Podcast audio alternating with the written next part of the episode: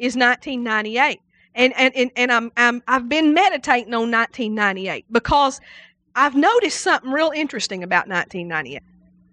I'll see if y'all have noticed this. I've noticed that nobody's saying anything about 1998. It's like the prophets are silent. And I'm going, God.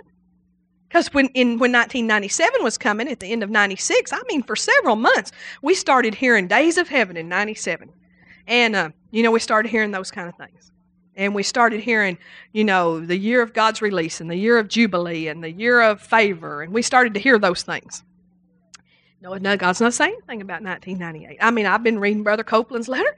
Well, Brother Copeland, you ain't saying anything. I've been reading Brother Hagin's letter. Brother Hagin's not saying anything. Nobody's saying anything. I've been asking the Lord, God, why does nobody say anything? I've been meditating this in my heart. Why are they not saying anything? And I think He told me why he's not saying anything why he's not speaking about it. When there's nothing, it's but the reason I think the Lord's not saying anything is because nothing's changing. I mean, in this, it's still days of heaven. It's still Jubilee. It's still the year of victory. It's still the year of God's release. Glory. Glory. Amen. Yes. It's just more good, more blessing. So if you didn't reap everything you wanted to reap in 97, you still got 10 days. But if but on December 31st, if you didn't get everything you wanted squeezed out of it, that's okay because it's more of the same in 1998. More favor in 1998. More blessing, more abundance. In fact, I just think it's multiplied is what it is.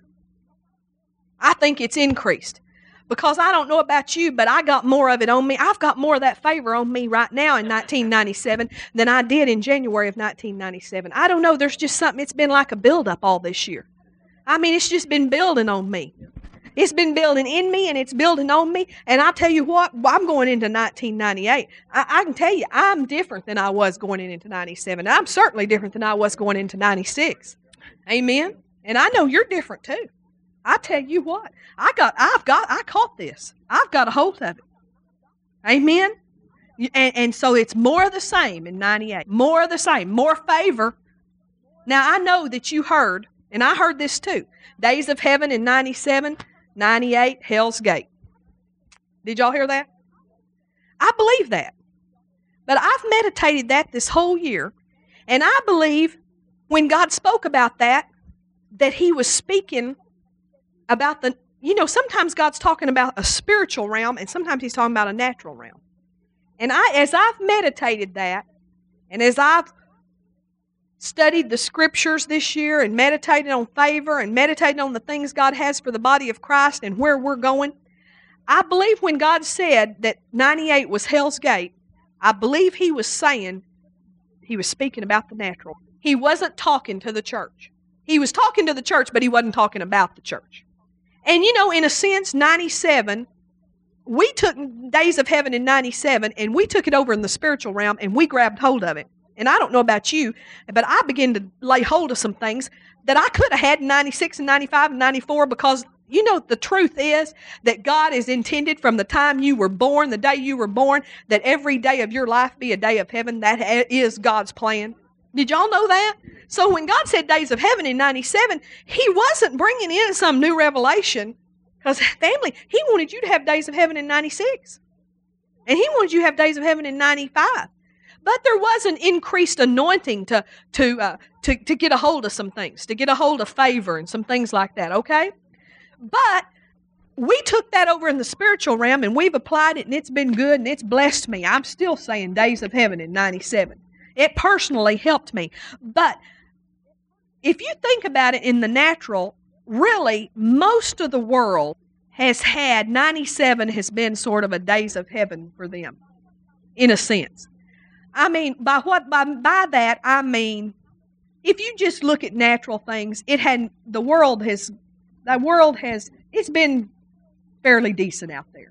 I mean, I know there's some places on earth where there's some bad things, but, you know, just as in a general sense, even the heathen, you know, 97. But, but Malachi talks about that day that's coming when you're going to be able to see a difference between the righteous and the unrighteous. And I think in 98, we're going to begin to see that split. It's going to start. Now, I'm not saying the full potential, but we're going to start seeing that split in the difference between uh, the heathen and the saved and the unsaved, the righteous and the unrighteous, if you would. And, and, and we're going to begin to see in the natural realm hell's, uh, hell's gate is going to begin to operate there. And the world's, it's not going to be the status quo. It's not going to be business as usual for the world. I don't know how significant the changes are. I'm not a prophet. I'm not even, you know, I don't, I just, you know, am meditated these things myself. But I think the world's going to start seeing it's it's not going to be it's going to start being harder. The way of the transgressor is hard. We talked about that this morning, and it's going to be start being harder for the world. Now it may be tremendously hard. I don't know. There may come a cataclysmic. I mean, it may it may be horrible, or it may just be a gradual thing when where the where the where it begins to be harder out there in the world. And I know in some places you go into the inner city, it's already hard. I know in some places, if you're in Bosnia, you could say, how could it get worse? You know, but I'm talking about, you know, the whole world in a general sense is asleep. They're they're just going through life. They're not, you know, they're not saying, they're not aware that they have as a general sense. But and if you just really look on the righteous and the unrighteous, you, you know, if you look at our neighbors and you look at us, you can't tell much difference. Now, I know there's a difference, but they don't know there's a difference. They hadn't figured out yet, man, there's something neat about y'all. There's something special about y'all. There's something on y'all.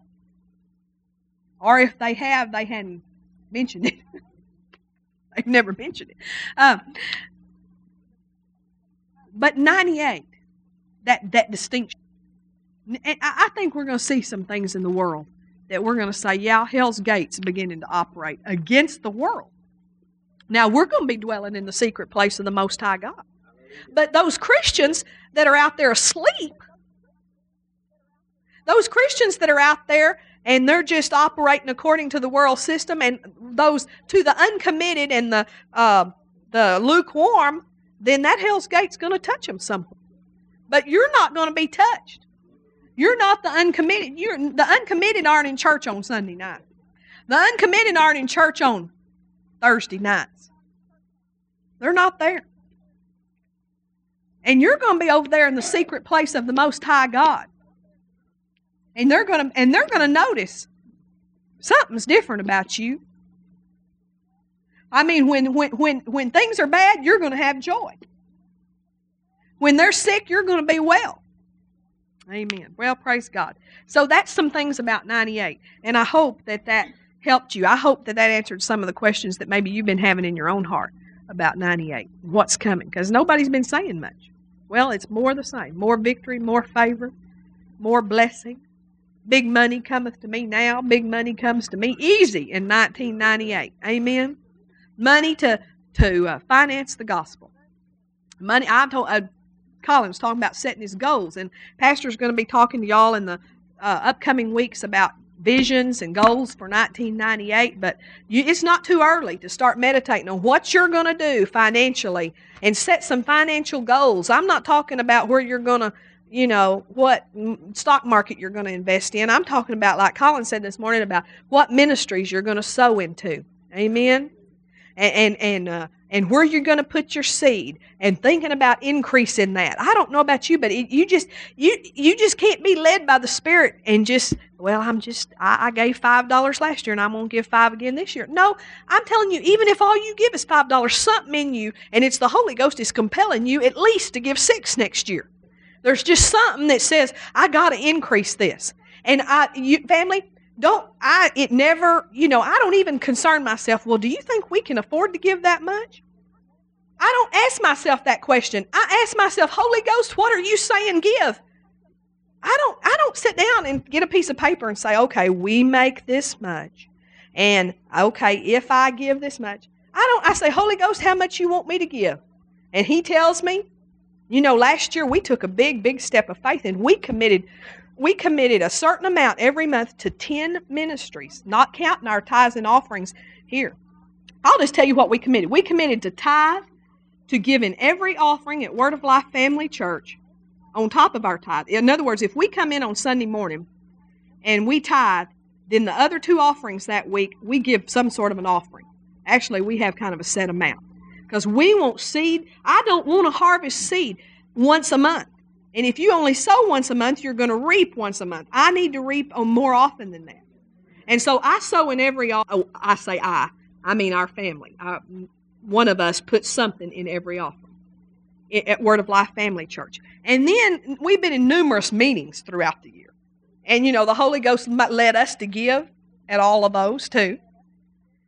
And so that's seed in the ground that I have. But besides that, the Holy Ghost led us last year to commit to 10 ministries. And so we committed and we supported on a, and, and you know, if I'd looked at that at the beginning of last year, because see, we came from, I, I'm getting into our personal stuff, but sometimes y'all need to know some things. I won't say too much.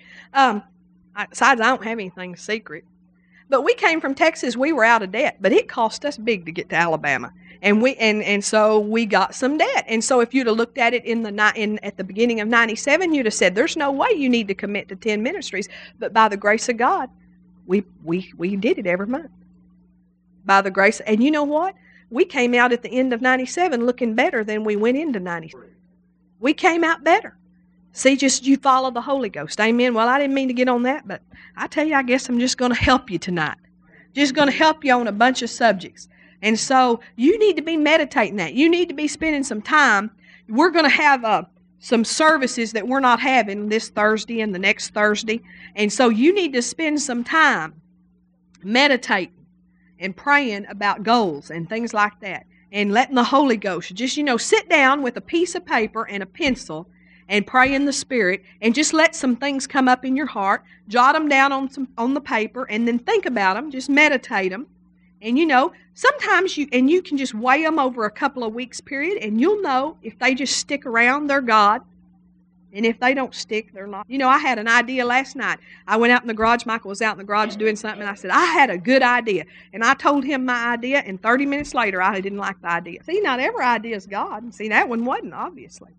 That was just, and it was a good idea, but but 30 minutes later, I didn't like it. Well, that wasn't God. So if you get an idea and you write it down, and two weeks later, you still like it, I mean, and it still feels good and it still witnesses to your heart. Well, it's God. Amen. It's His leading. Hallelujah. So that's helping you. Well, now, I, I now I'm going to tell you. I'm going to get to what I've got in the Word here in a second. But I'll tell you one other thing. Is uh, you know, uh, next Thursday's Christmas, and of course we don't want to have service on Christmas Day, and uh, and and you wouldn't. None of us would be fit for anything. We just you'd just be too full of turkey. Y'all would just waddle in here. You know, it would just be pitiful, you know. We're not going to be full of turkey at our house. We've had enough of that stuff. Okay? It's over. Turkey's over at our house. We're, y'all want to know what we're having for Christmas? We're having a Texas Christmas. We're having brisket. Now, y'all don't even know what brisket is, but Everybody, let me. You, Byron said, "I do, I do." And we have we're and you can't even buy the stuff we cook our brisket in in Alabama. We had to import it. It's called Claude's brisket sauce, and you can only get it in Texas. And so we're going to soak our brisket in Claude's brisket sauce, and then we're going to cook it. And we're going to have brisket and red beans and. y'all call them pintos, but we call them red beans. Amen. So Y'all looking at me like, that sounds weird. okay, but anyway, the next week on Thursday, you know, it's New Year's Day, and we're not going to have service because y'all wouldn't be worth killing that night either. We know it, and you know, it just it just wouldn't. But on Wednesday night, and I'm just going to make this available to you. The Lord leads you, fine. On Wednesday night, New Year's Eve, Pastor is going to be ministering in Moulton, Alabama. They're having a New Year's Eve service at uh, uh, one of our friends up there, Tony Collins Church, and I just got it in my heart to invite any of you that want to go to Moulton, Alabama. They got a nice little hotel in Moulton. Moulton's a little bitty town. It's in North Alabama somewhere. Go to Cullman, turn left, and go over. And uh, there, and the, I think the service doesn't start till nine o'clock Thursday night.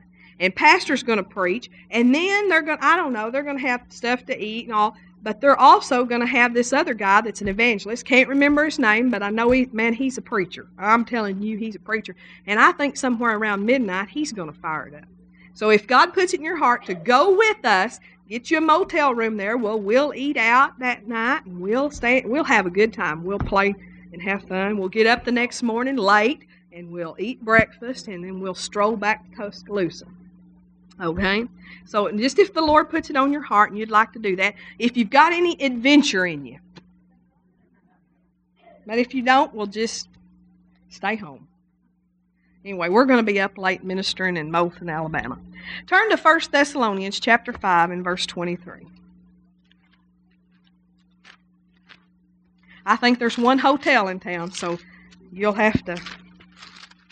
Well, there might be more than one, but there's one good one. One restaurant. No, it's a little town. Has a good church, though. And good pastor. First Thessalonians chapter 5 and verse 23. Hallelujah. Now, are y'all warmed up yet? Amen. Y'all don't think I'm weird because I'm having brisket for Christmas dinner. Sounds good? Yeah. what time? Well, I tell you what, if y'all are nice, I might cook one for you sometime. On a not, not on a Christmas day, but on a day you can come. But y'all can be thinking about us when we're eating our brisket. Hallelujah. 1 Thessalonians chapter 5 verse 23. This is a scripture that means a lot to me. It says, "In the very God of peace sanctify you wholly, and I pray God your whole spirit and soul and body be preserved blameless unto the coming of our Lord Jesus Christ. Faithful is he that calleth you, who also will do it." Let's read that again. "And the very God of peace sanctify you wholly, and I pray, God, your whole spirit and soul and body be preserved blameless unto the coming of our Lord Jesus Christ. That is such a powerful scripture for walking in health, for healing, for being protected, and for being kept by God. And it says there, until the coming of our Lord Jesus Christ. For being for for for not for being preserved, for being held held on to and being protected. Not just in our spirit. God's not just wanting to take care of your spirit and get you to heaven when you die. He wants to preserve your whole spirit and your whole soul, which is your mind and your will and your emotions and your whole body. And if you think about that and you meditate on that, family, he wants you preserved. Preserved there, that word means to keep, to attend to carefully, to take care of, to guard, to keep one in the state in which he is. To keep you in the state in which you are. To keep you, however you are right now, that's how you need to stay. Now, get me, you need to be preserved in that. I mean, I'm talking about when Jesus Christ comes and appears in His glory, that we're going out of here healed, whole, and healthy. That you, if I'm telling you what, you're going out with all of your fingers, everyone you have now, and all of your toes, everyone you have now. Amen. And every organ in your body, you're still. I'm going to go out with it. I'm not going to go out of here. I'm not going to. I'm going out of here with my lungs, my kidneys, my uh, whatever you've got, your heart. You know, now you may in you may before you got to know Jesus Christ, you may have had a lung removed. You may have had a, a something may be missing. Well, bless God, let's go out with nothing else missing.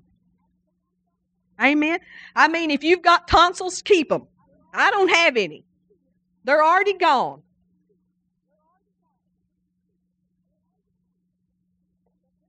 Y'all are looking at me funny. But everything you've got on your body, keep it.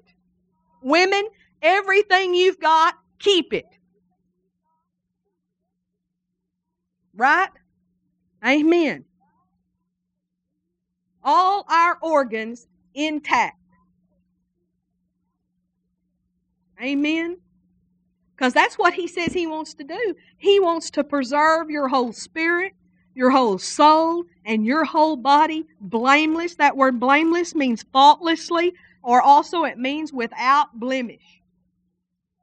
I don't know about you, but I think that when when when something's been cut off, that that's a kind of a blemish. And man, if, eh, hey, before I knew any better, and before I had revelation that I have now, there's some things that aren't here that used to be that got cut off. Because the doctor said this needs to go. But now I know that Jesus wants to preserve blameless my whole spirit, soul, and body. Amen. And He wants to do that until the coming of our Lord Jesus Christ. That word there, preserved, we read to keep one in the state in which he is, but Vine's expository dictionary says, listen, listen to this, to preserve as a unit. To preserve as a unit. So take that spirit and that soul and body. He wants to preserve the whole thing as a unit. But the body of Christ is a lot of times just believed, well, God just really cares about the spirit. And so we've let the devil sometimes wreak havoc with our bodies. Thinking that God, you know, he, you know, He's going to give us a resurrected body one of these days, but really, you know, He just cares about your spirit. And then when God says He wants to heal you, He's really talking about spiritual healing there. But it says here in Vines that He wants to preserve our spirit and our soul and body. He wants to preserve it as a unit. In other words, He's not seeing it all separate. He's sealing you all as one. And the fact is, family, when we have something taken off of our body, or when our body is hurt, or wounded, or sick, I'm going to tell you something, it affects our spirit. And so God can't effectively preserve my spirit if He doesn't preserve this body. And you know, people that have a limb cut off, why do you think they have phantom limb? What do they call that? Well, there's a phantom limb pain. In other words, they'll have a missing arm, and that arm will lay there and ache, and it's not even there. Well, there's a spirit arm there. There's a spirit arm there. That's why when God gets ready to put an arm back on, it's no problem because there's already an arm there. It's already there. All he has to do is grow flesh over or put flesh over something that's already there. And so, for God to preserve me, He's got to preserve the whole thing. Because I don't know about you, but when I'm fighting off sickness and disease, I tell you what, it affects me spiritually. It's it affects me. I am not as effective. I fought off some ungodly crud Thursday, and uh, and uh, praise God, God's a healer. But I'm telling you what, it affected me. It I, it was it was it was hard to get over in the spirit and be very spiritual when you're, you know, when your nose is dripping on your toes, you know, and all sorts of stupid stuff like that. Oh, I tell you, I hate the devil, don't you? I hate it. I mean, praise God. But, you know, Michael told me, he said, Debbie, you got healed fast. I did because I pressed in. I pressed in there. And I asked the Lord, I told the Lord, I said, Lord, it seems to me like, now I don't know how y'all feel about this, but it seems to me that the hardest thing in the world to get healed of is a cold. I mean, and I asked the Lord, I said, Lord, why? You know, anything else attacks your body, and it's like, man, I tell you, it's like, boy, that thing, it doesn't even get a hold on me. Brother Hagin says, and this is my goal, that when something attacks his body, an hour and a half is as long as the symptoms stays, has ever stayed on his body.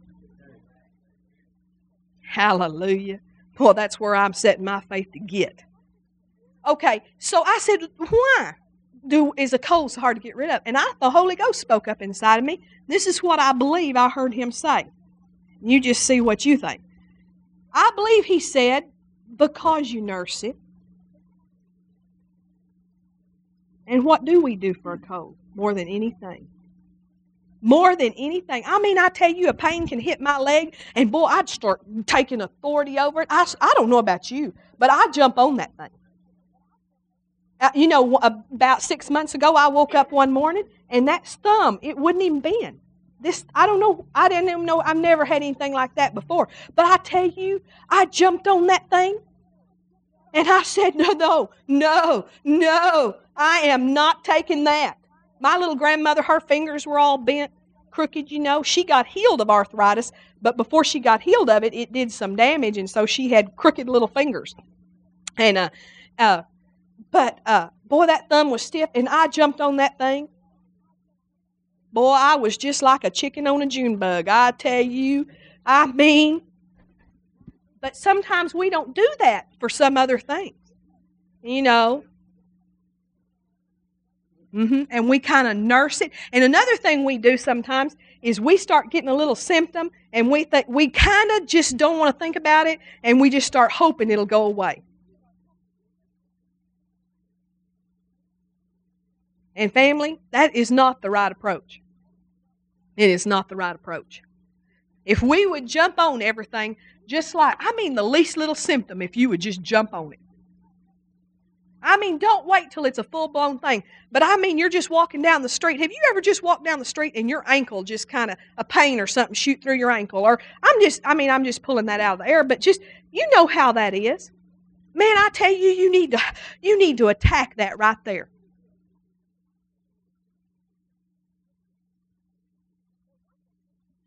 But one thing we do when we get a cold is we go take some stupid Theraflu or something, and it makes our our brain so numb that we can. I mean, you know, that stuff just makes. I I would not take it. I didn't take it this time. Usually I would, and normally that's what I do, but I didn't this time because I thought I am not. I've decided it just makes me feel worse in a different way. I mean, you know, you do you know how it is. So I just got in the Word. I just got in the Word. And you know, Thursday afternoon, I, I went to pray for the service and I got in the Word. I'd been in the Word all day. And, and you know what? I just, I tell you what, I got that yoke off of me. I was praying and, and I got over there and I saw that yoke on me. I saw, I said, man, there's a yoke on me, God, and it's not broken off. But I began to put it under the Word. And I tell you what, I knew. I knew in my spirit the yoke broke off and I knew I had conquered it. I mean, I knew I had it. You know how when you know you have it, and then you know how when you know I'm, I'm, believing for healing, but I don't got it yet. You know, and so, but I knew I had it. And you know, the Holy Ghost said to me right after I knew I had it, he, the Holy Ghost said, "Don't go out in the night air." Well, the hardest thing I ever did was call Philip and say, "I'm not coming tonight," because I'm the kind that's like, "Suck it up." I'm the kind that believes if you're sick, come to church so you can get healed. I believe like that.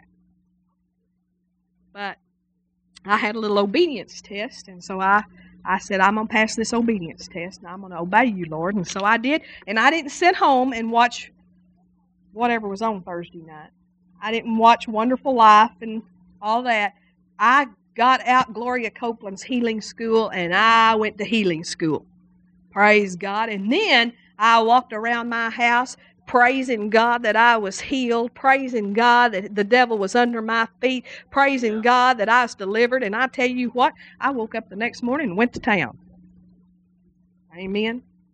That's how you have to do it sometimes. And that's why I'm telling you. So God wants to preserve your whole spirit and your whole soul and your whole body.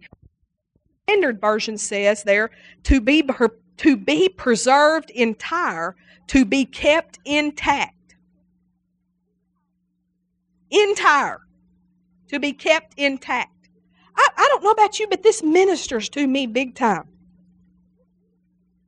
This ministers to me that I can believe God to be, to, that when He appears, when Jesus comes back, or if He tarries, when I step over, over into that other realm and I go to heaven because I'm 120 years old, or however old I am, but I'm really old.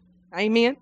Amen. Satisfied with long life. And when I step over there, I mean, Colin and Eric will be ready to get rid of me by then. Amen. They'll be like, Mama, go. but anyway. Uh, so by that time, but but I, I, it comforts me to think I can be all in one piece. I can be intact. Well, turn over there to uh, Let's turn over to 1 Peter. So let's just make up our mind right now. I've just made up my mind. Let's just draw and make up our mind. I'm going intact. I'm going in one piece. Amen. I'm I, am going healed, whole, and healthy. Well, Debbie, how are you going to die? Well, I like how uh, I like how you know some people I've heard about do it. You just yeah, you just you just uh, here's how Gloria says it: you die by departure. You just depart. I know she was telling about uh, Brother Mac Hammond, you know, has a church. I think it's in Minneapolis or somewhere like that. One of those places. Somewhere up there. Anyway, is that Minneapolis? Okay. And, and she's talking about a man in his church, a really old saint of God, a real prayer warrior man. I mean, a man that walked in the glory of God, really knew God. And he came up on the stage one day at church. He was really old, and he, I mean, I'm, this guy walked with God. And he came up on the stage one day, and I think Brother Mac had him say something or something. And Brother Mac hugged him, and they were embraced, and he just departed. He wasn't sick or anything. He just departed. And here Brother Mac is standing holding his shell or whatever, you know, just holding that body. That'd be an interesting feeling, wouldn't it? Uh, he's holding him, and he just departed. Just gone. And see, you can do that. You don't, so we can be preserved. But I'm, I'm holding out. I'm praying. I don't know about you, but I'm asking God. I want to be in the rapture, Lord. I want to be in the rapture. I want to experience that. So I'm asking you, Lord, let me be in the rapture. And and you know, I have scripture and verse. I have scripture and verse. I'm not going to give it to you. You got to get your rhemas for God on your own. You can't take my rhemas and live on them. You've got to get your rhemas from God on your own. But God gave me scripture. And I'm standing on it. Amen. You say, "Well, I don't know if God would tell you that." Well, He did. Uh, he did Simeon. He told Simeon, "You won't die, Simeon, until you see the Messiah." And so Jesus comes in. Uh, Mary, Mary and Joseph bring Jesus into the temple. I think when he was seven or eight days old or something, wasn't it? And Simeon says, "Well, there he is," and he just departed. I can go now. You know. So, praise God. Okay, we're over in First Peter. First Peter 1, verse 5 says, okay, here we're, we're, we're to be kept, we're to be preserved blameless, who are kept by the power of God through faith. Just underline or highlight that part right there. Who are kept by the power of God through faith. Well, how are you kept? I, am kept. I'm kept by the power of God through faith. I say that. That's underlined. That's one of my scriptures that I read on a regular basis. And I confess, I'm kept by the power of God through faith. I'm kept. I'm kept. How are you kept? I'm kept by the power of God through faith. I believe it. I believe I'm kept. Amen. Praise God. I'm excited about it. I'm very excited about it. Now turn back to First Thessalonians. To that same place we were. Because this this now this blessed me. The other day, I, I've had this scripture highlighted and I read this as a regular part of my healing scriptures and God's medicine scriptures that I take on a regular basis. But one day I was reading it and it just jumped out of me beginning there in verse 23 and the very god of peace sanctify you wholly and i pray god your whole spirit and soul and body be preserved blameless unto the coming of our lord jesus christ faithful is he that part just jumped out at me the next line says faithful is he family the reason we can be so confident, the reason we can be so sure is because faithful is He. He is so faithful. Oh, faithful is He. I don't know if that blesses you, but it blessed me so much. He is faithful. Faithful is He. You know, sometimes I don't have it all together, but faithful is He. Amen. Oh, I'm telling you, family, whatever God's promised you, and you know, if you don't have any promises you're standing on, I feel sorry for you. And you need to get alone with the Holy Ghost and you need to let Him give you some promises. Because I've got some promises. I mean, I've got the whole Bible promises and I've got scriptures that I've got underlined that minister to me and bless me. But I've got some, I've got about six scriptures that just as I fellowshipped with the Holy Ghost, that He gave me just for me. Just for me. And I know they're mine. And they're my rhemas. They're not just my logos, they're my rhemas. And family, until you have a rhema, you don't have a sword. The Logos is not a sword, but your Rhema that God gives you. You know, one Rhema he gave me back in 1995 is Psalm uh, 105, verse 37. It, he, he told me this. He, he gave me the scripture, and I knew it was mine, and I latched hold to it. And it says, He brought them out with silver and gold, and there was none feeble among their tribe. You know, at the time, I thought, yes, he's bringing me silver and gold. Family, I didn't know how much I needed that scripture. I didn't know what was coming. But I'm telling you what, when God's given you a job to do, sometimes Satan comes in and he tries to oppose it. And he tries to oppose you. And I tell you though, when you've got that Rhema, you can know that you're going to the other side because I know because why do I know? I know he, because he told me he was going to bring me forth with silver and gold. So it doesn't matter what finances look right now. He's bringing me forth with silver and gold, and there won't be any feeble in my tribe, which I translate that to be my family. So when my husband had symptoms on his body, I said, there won't be any feeble in my family. Amen. And you know, that means that Eric and Colin and Chris, they get the benefit of all of that because there's not going to be any feeble in my tribe. But you know what I did? I took that scripture over and I said, well, this church, this Word of Life family church, they're my spiritual family. And so I'm saying I don't have any feeble in my spiritual family either. Amen. So if you want to get in that scripture, just get in it with me and say, I'm in her family, Lord, and you promised her there wouldn't be any feeble in her family. You need to get you some rhemas.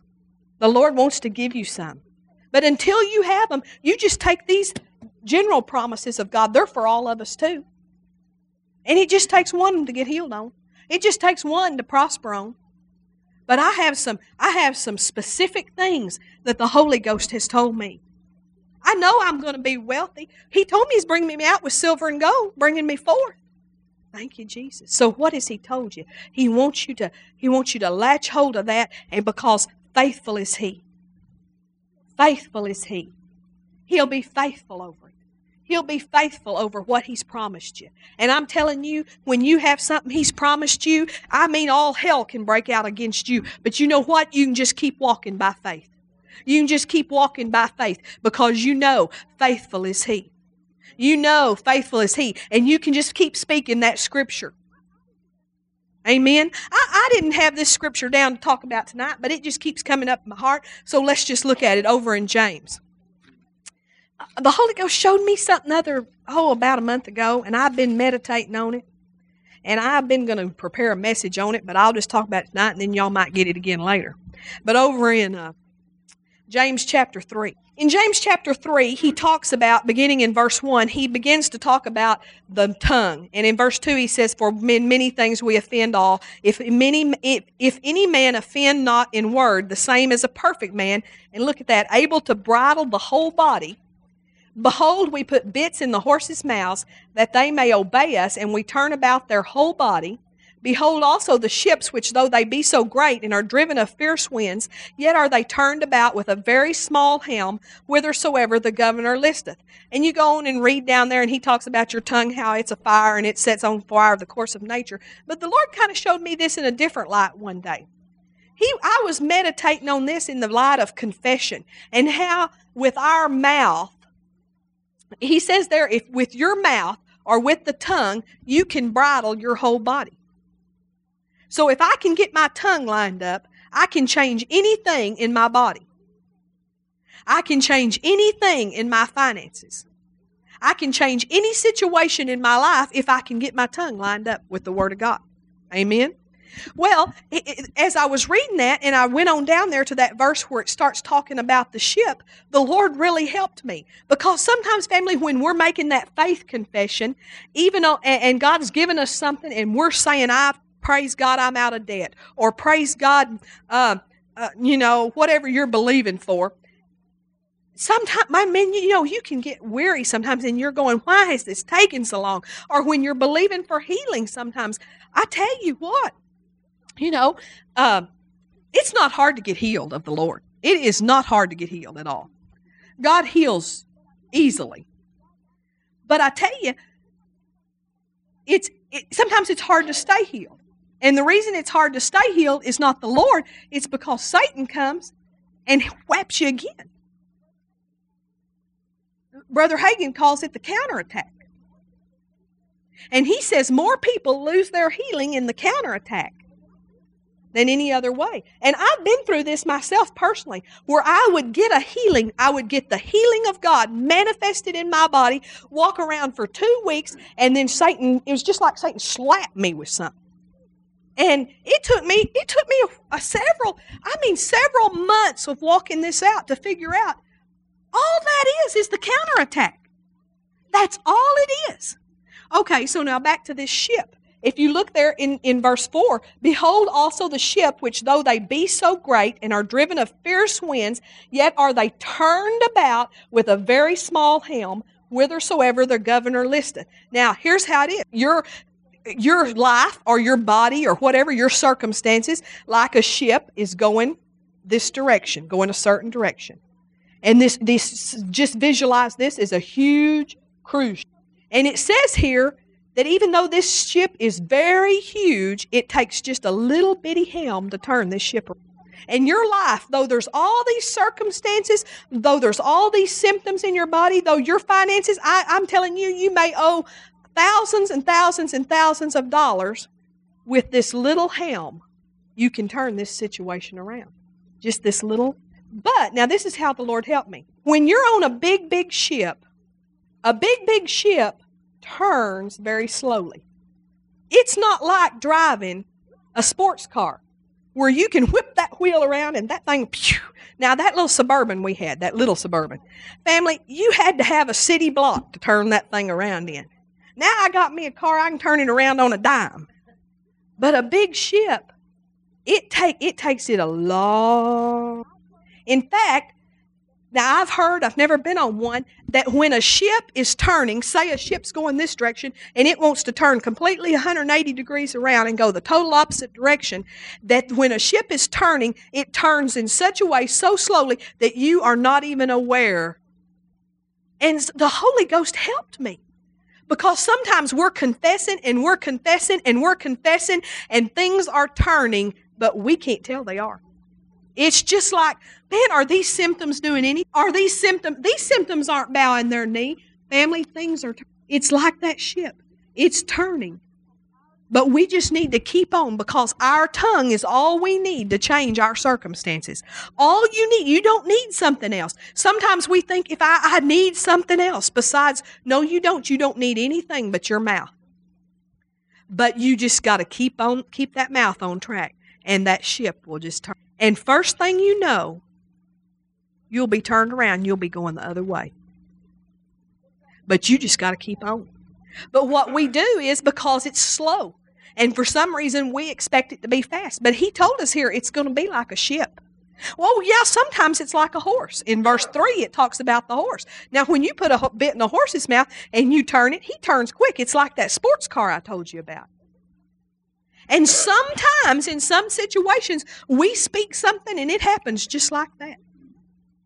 But sometimes, because of us, because of because things have to be changed inside of us. Because mindsets and ways we believe and ways we've been taught and wrong ways of thinking and and uh, the world programming us for a certain way of thinking. And all the input we have from the world and sometimes the input we have from family.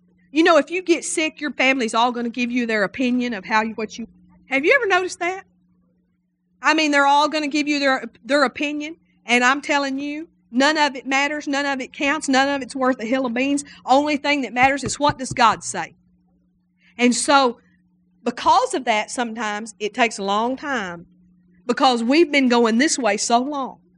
And we just need to keep on. We just need to keep on keeping on. We just need to stay on our confession.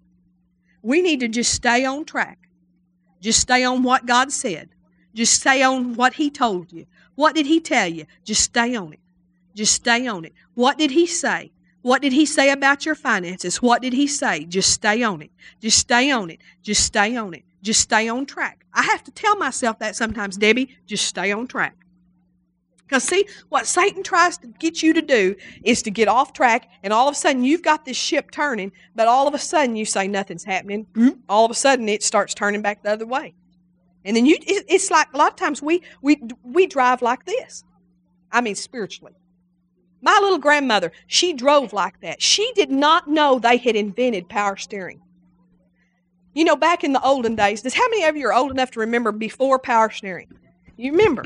Remember how big the wheel was? I'm going to hold this under my arm, Barry. I know it's terrible, but. And, and you remember you drove like this. Well, then they invented power steering, and the little wheel went, it's small now.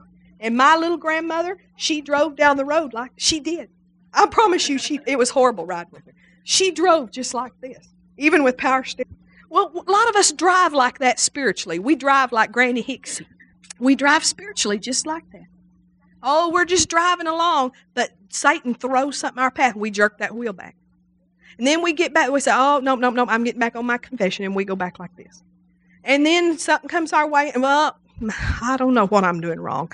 Uh, you know, and I don't know. I just, I don't know. God, what are we going to do? Lord, I, I'm talking to myself, family. I've been through this. And so we're back and forth like this. And that ship, it don't know which way. But if we'd just stay steady, with our mouth. If we'd just stay steady, that ship would turn around. Amen. That thing would turn around. So, family, you need to stay steady. You need to stay steady with, I'm out of debt. You need to stay steady with, I have a raise, I have promotion. Amen. You need to stay steady with, I have checks in the mail. You need to have, stay steady with, uh, with your confession about your body. I'm healed and I know that I'm healed. You need to stay steady. Amen. I tell you, let's end with this scripture, but turn over to uh, James. We're in James. Turn to chapter 1. This is one thing I see. You take you take the promises that God has promised you, not the things He's promised me, but the things He spoke to you. It'll never, you got to get it for yourself. God doesn't have grandchildren. You can't take my revelation. And, and, you won't be a success on my revelation. You can get a little ways on it, but you can't get very far on my revelation and what God said to my life and what God said. You've got to take your revelation. And so then you take your revelation and the scripture God's given you and you preach it to your circumstances. Some of you think, I, I, I, think God's calling me to preach. He is to your circumstances. And that's the only place, a lot of you. But start preaching to your circumstances and you preach that word to them. And you know what you do? And this is one of the scriptures. I'm just going to share this one personally. That you know, um, when I was believing God for healing, the enemy would tell me, You're not going to get it the enemy would tell me, You're going to die. I mean, he told me that. You don't know how many times he told me that. I mean, it was like, see, Satan doesn't just come by and say, Well, I mean, sometimes he does. You're going to die. No, it's like a machine gun, honey. Let me tell you, when Satan's uh, when he launches a tackle with you, it's like a machine gun. And I'm telling you, it's like it's your mind so hard and so fast, so many thoughts of dying and so many thoughts of disease. I mean, it's just like it was, it was like, it was, man alive. And he would tell me, "You're not going to get it. Why? I, you're, you're, you're, I'd go in the ladies' restroom and I'd go and shut the door. You know, and those, you know, sometimes they're little bitty. I know you men don't know, but sometimes they're little bitty. And he'd say, They're going to come in here. They're going to have to, I don't know how they're going to get this door unlocked. And you're going to be passed out on the floor and they're going to drag you out from underneath this. I mean, he would tell me that. He would tell me that. And he would tell me, you know, Michael's down in the basement. That was in Trussville. He's in the basement. And uh, you're going to pass out in this bathroom, and he'll never, you'll lay here for three hours, and he won't know you're here. I'm, and you just, it was just a bombardment of thoughts. There was a, you know, it was an attack against my mind as much as it was against my body. And, uh, and he'd say, you, you don't know enough about faith. You don't have enough faith, and you don't know enough. And, uh, and uh, and he would tell me, your grandmother didn't. I mean, he would tell me that. and and you know he he would bring all i mean he brought up everything. He would tell he he he yo he brought up every time everything i'd ever done to miss it or or you didn't obey god here. And and you know you weren't merciful. You know you weren't merciful when your grandmother you know you weren't very merciful. I mean i tell you it was just something else. But here's the scripture and this scripture will help you. In chapter 1, verse 25, I don't know what lies that Satan is telling you, but I promise you he's lying to you. He is lying to you. And when I say Satan, it's really not Satan. He's not omnipresent. It's really just low level little devils. Billye Brim says it's low level devils. That's what it is. They don't. They are powerless. All they can do is lie to you and try to get you to buy the lie. And if you won't buy the lie, and so here's what I would say. I would take this scripture in chapter 1, verse 25, and I'd say, No, I, I maybe I don't have it all together. But here's what I'm going to do. Whoso looketh into the perfect law of liberty, and he being not a forgetful hearer, but a doer of the works, this man shall be his deed. And so I would just say to myself, okay, I'm just I don't I don't understand everything there is to understand about healing, but I'm asking you, Lord, to show me. And I'm just going to keep looking into this perfect law of liberty. And the Bible says if I'll just keep looking into this perfect law of liberty, and I'm just going to keep looking, and I'm going to look every day into this perfect law of liberty. And if I'll just keep looking, and I'm just going to keep looking, and I'm just going to keep looking into this perfect law of liberty. And it says if I will just keep looking into it, if I will continue therein, I will be blessed in my deeds. And you know what, family? Uh, there came a time when his lies didn't work anymore. Because I just kept looking at it. There came a time when it didn't work I just kept speaking it every day. I speak I speaked it. I spoke it. I, however you want to say it. I spoke it when I felt good. I spoke it when I felt bad. I spoke it when I felt like speaking it, and I spoke it when I didn't feel like speaking it, and I'm still a speaking it. And I just spoke it and I spoke it and I spoke it and I spoke it and I spoke it. I spoke it when I felt like I believed it and I spoke it when I didn't feel like I believed it. I spoke it when I thought, I don't know if I believe this or not. But you know what? When Satan's hitting your mind like that, you can't figure out if you believe it or not anyway. I mean, I didn't know if I was up or down. I didn't know if I, you know, some of you identify with that because you've been there. I didn't know if I was in faith or not, so I just kept speaking it. I just kept acting like I was in faith because I was hoping I was. And I did ask the Lord, Lord, correct me and perfect my faith. Correct me where I'm wrong. But one day, you know what I realized? I realized I am in faith. I am in faith. I believe this. One day it dawned on me. I really believe. And that's the way favor is too. You know that started out the first of this year. We was talking about favor, and I believed it, but now I really believe. Now I got hold of it. Amen. Well, you know, sometimes we've come from poverty backgrounds. We've come from poverty ways of thinking, and it takes a while to get the ship going. But if we'll ask the Lord, Lord, you perfect that which concerns me. I begin to ask him that. Lord, you I, I, would pray that scripture where Jesus, I figured if Jesus could pray this, I could. You know, it says Jesus prayed for Peter that his faith would not fail. I figure, hey, if Peter can, if Jesus prayed that for Peter, I can pray that for myself. So I said, Lord, I pray my faith will not fail. That somehow, some way, you will help me so that my faith does not fail. And he did. He made some corrections to some things I, some, to some ways I'm thinking. I had to make some corrections in my life. Praise God. Praise God. If you'll just stay on it.